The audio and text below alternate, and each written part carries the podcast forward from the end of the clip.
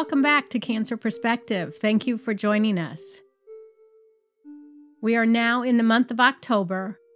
The cancer awareness topics are breast cancer, metastatic breast cancer, and liver cancer. Today we're going to combine both breast cancer and metastatic breast cancer. Breast cancer can happen in any person who has any breast tissue, which includes all of us. Approximately one in every eight females will be diagnosed with breast cancer in their lifetime. It is the second most commonly diagnosed cancer among those assigned female at birth after skin cancer. Those assigned male at birth have a less than one percent lifetime risk of developing breast cancer unless it runs in their families or there's a genetic link that puts them at higher risk. Breast cancer is usually divided between ductal or lobular carcinomas. Most breast cancers start in the epithelial cells, or the cells that line the organs and tissues throughout the body. That's adenocarcinoma that we've talked about. Adenocarcinoma starts in ducts, like the milk ducts or the lobules, glands in the breast that make the milk. So those will be the two most common that you hear, ductal or lobular. It can start with stage zero, or in situ, meaning it's in one area alone. Ductal carcinoma, for example, would be abbreviated D C I S. It's a kind of a precancer starting in that milk duct. Or L C I S, the lobular carcinoma in situ, starts in the glands that produce the milk. Then there is invasive or infiltrating breast cancer, and that is a cancer that has started its plan to spread to surrounding tissues. Invasive ductal carcinoma is by far the most common, about seventy to eighty percent of all breast cancers. There is a kind of cancer called an inflammatory breast cancer. The cancer starts to clog areas and make the breast look extremely inflamed and painful.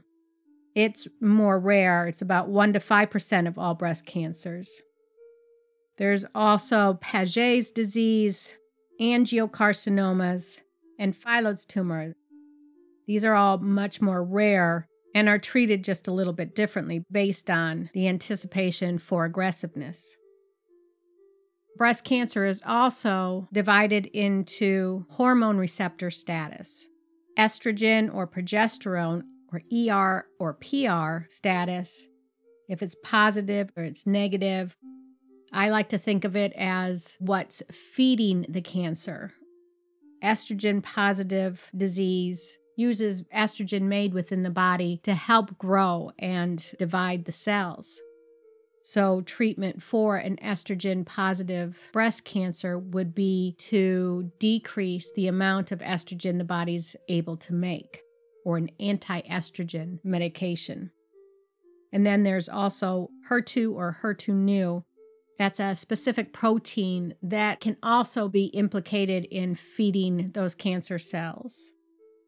So E R positive, P R positive, and H E R two neu positive disease would be called triple positive.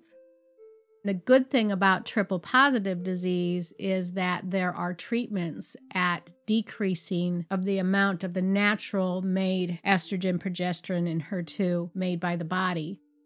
We can target those very proteins in order to increase the chance of the ability to treat the cancer. On the other hand, a triple negative breast cancer is aggressive and invasive. The cells don't have the E R, P R, or make much or any of the H E R two.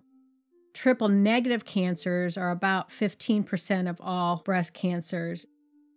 Metastatic breast cancer would be stage four breast cancer, cancer that spread outside of the breast into other organs, most commonly the lung or the bones, the brain, the liver. According to the Metastatic Breast Cancer Network, About twenty to thirty percent of patients diagnosed with early stage breast cancer, meaning stage one, two, or three, will have their cancer return. If their original cancer returns and it was found to have spread beyond the original area, then it is considered recurrent or metastatic.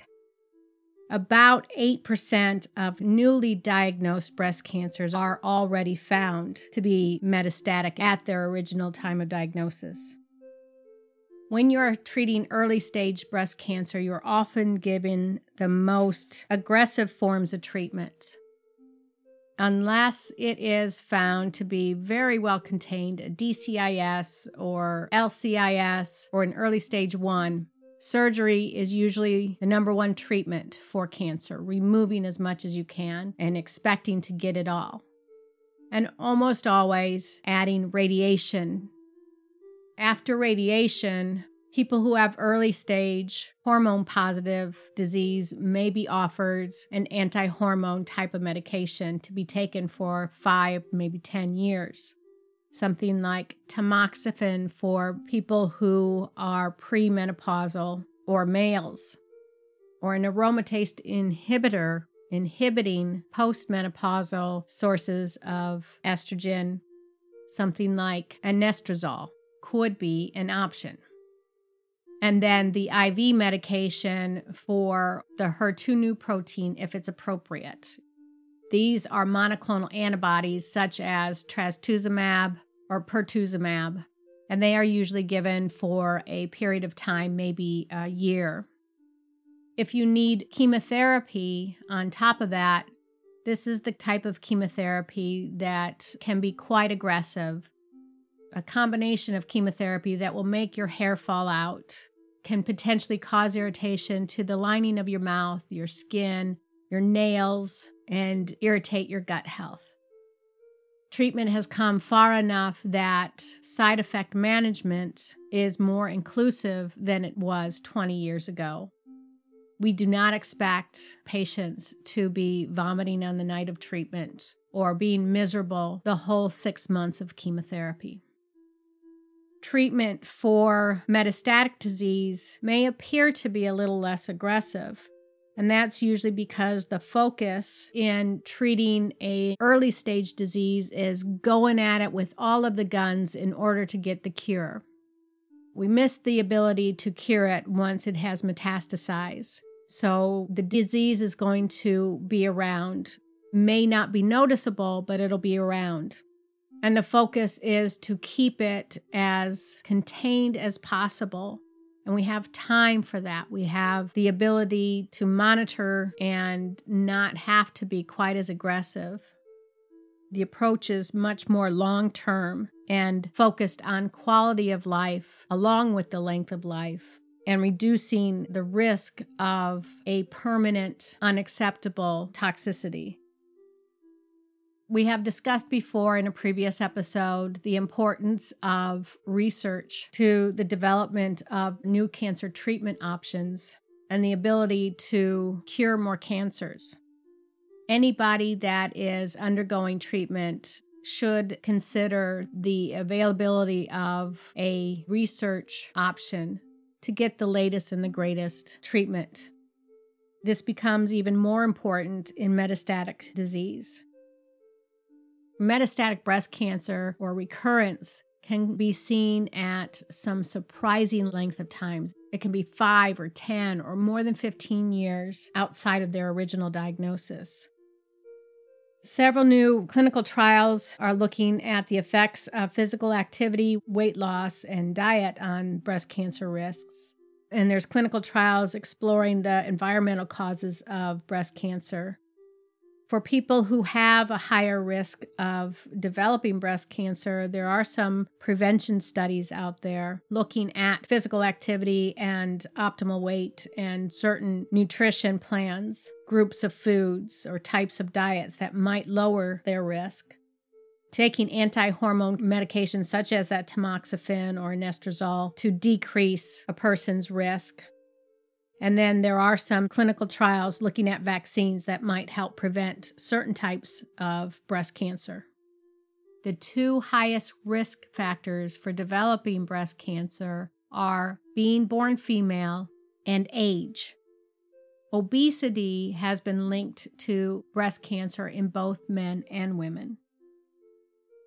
We've come a bit of a ways in the imaging of breasts in order to find cancers. And there are additional trials going on looking at very specific types of imaging for breast cancer. Screening for breast cancer includes mammograms, adding ultrasounds or M R Is for higher risk patients that are requiring screening. Some people don't have any symptoms at all, and these screenings will catch an early cancer. But some of the signs of breast cancer are a new lump. Knowing what your normal is by doing a monthly self-exam, usually in the shower with wet, soapy hands running along your breast tissue into your armpit area, can be extremely helpful to get to know what your normal is. If you find a new lump in your breast or armpit area, no matter where you are on the time for your next mammogram, or if you are somebody who's never had a mammogram, you bring that to your healthcare provider. You can have an area within your breast tissue that thickens. You can have a dimpling or a pucker, even a pulling away. Cancer, as it's growing and grabbing onto nearby tissue and distorting the normal tissue, you can find nipple retraction or puckering within the skin. You can have nipple discharge that looks like blood or even milk if your cancer is pushing on the ducts or the glands. If you're looking in the mirror and one breast looks larger than the other, or the shape has changed, there could be something distorting it on the inside. And pain. You can get pain because you have a clogged duct or you have an infection or an ingrown hair. These can happen, but if the pain is persistent and you don't know what it is, you should have a provider evaluate your tissue. A male or female diagnosed with breast cancer is a survivor from the moment of diagnosis. Depending on the surgery or how you feel about your self-image, this can be a life-altering cancer for just about anyone. Some people may be wanting to know if they can get pregnant after breast cancer. Can they still breastfeed? What about second cancers after breast cancer? It's important to have conversations up front with your providers to understand what your risks could potentially be for additional cancers and what kind of upfront knowledge do you need to have in order to reach whatever goals that you may have, particularly pregnancies. You will need follow-up for many years after breast cancer. Some people may be surprised at not getting specific imaging for somebody who may have had all of their breast tissue removed or a mastectomy. And then mammograms and ultrasounds and breast M R Is are usually once a year. If you are put on hormonal type therapy, you'll need to pay attention to your bone health, as our hormones have an implication on our strength that we can maintain. That's why as we age, you see men and women become more frail. They're losing their ability to build more bone. So if you're taking an aromatase inhibitor like anastrozole, for example, you'll probably get bone density tests to make sure that you are maintaining your bone health. You'll be instructed to make sure you are doing weight-bearing exercise in order to keep the bones and the muscles healthy, and get plenty of calcium and vitamin D within your diet. If not within your diet, then be taking a supplement to enhance that. You will hear a lot about breast cancer in the month of October. There are several organizations out there that have helped make breast cancer awareness a huge upfront topic. Breast Cancer Awareness Month started when the First Lady, Betty Ford, was diagnosed with breast cancer while her husband was in office. She very bravely allowed her diagnosis to help educate the public and make it a more normal conversation rather than a previously hidden conversation about breast cancer. Organizations such as Susan G. Komen or Komen dot org offer excellent information and education and awareness opportunities. Susan G. Komen has a helpline where you can call one eight seven seven G O Komen, K O M E N, or helpline at Komen dot org. And of course, the Metastatic Breast Cancer Network, or M B C N dot org, offer education and resources as well, along with my usual go-tos of the American Cancer Society, or cancer dot org, and the National Cancer Institute, or cancer dot gov, offer excellent resources and education as well. The breast cancer ribbon color is pink. The metastatic breast cancer ribbon color is a combination of green, teal, and pink. Living with metastatic breast cancer has come quite a long way over the past twenty years. It is possible to have a good quality of life for many years while battling metastatic breast cancer. Each individual will have their own concerns and challenges, and having the diagnosis of cancer in the back of your mind at all times is an uncomfortable thought. But it is possible for quite a few people to remain healthy, active, and even continue to work during this time. Many survivors would benefit from a cancer support group and a rehabilitation support group. Rehabilitation may include physical therapy, occupational therapy, career counseling, pain management, nutrition planning, maintaining control over what you can control during this time. Support your brothers and sisters with breast cancer by wearing your pink, teal, and green. And remember to take care and spread kindness.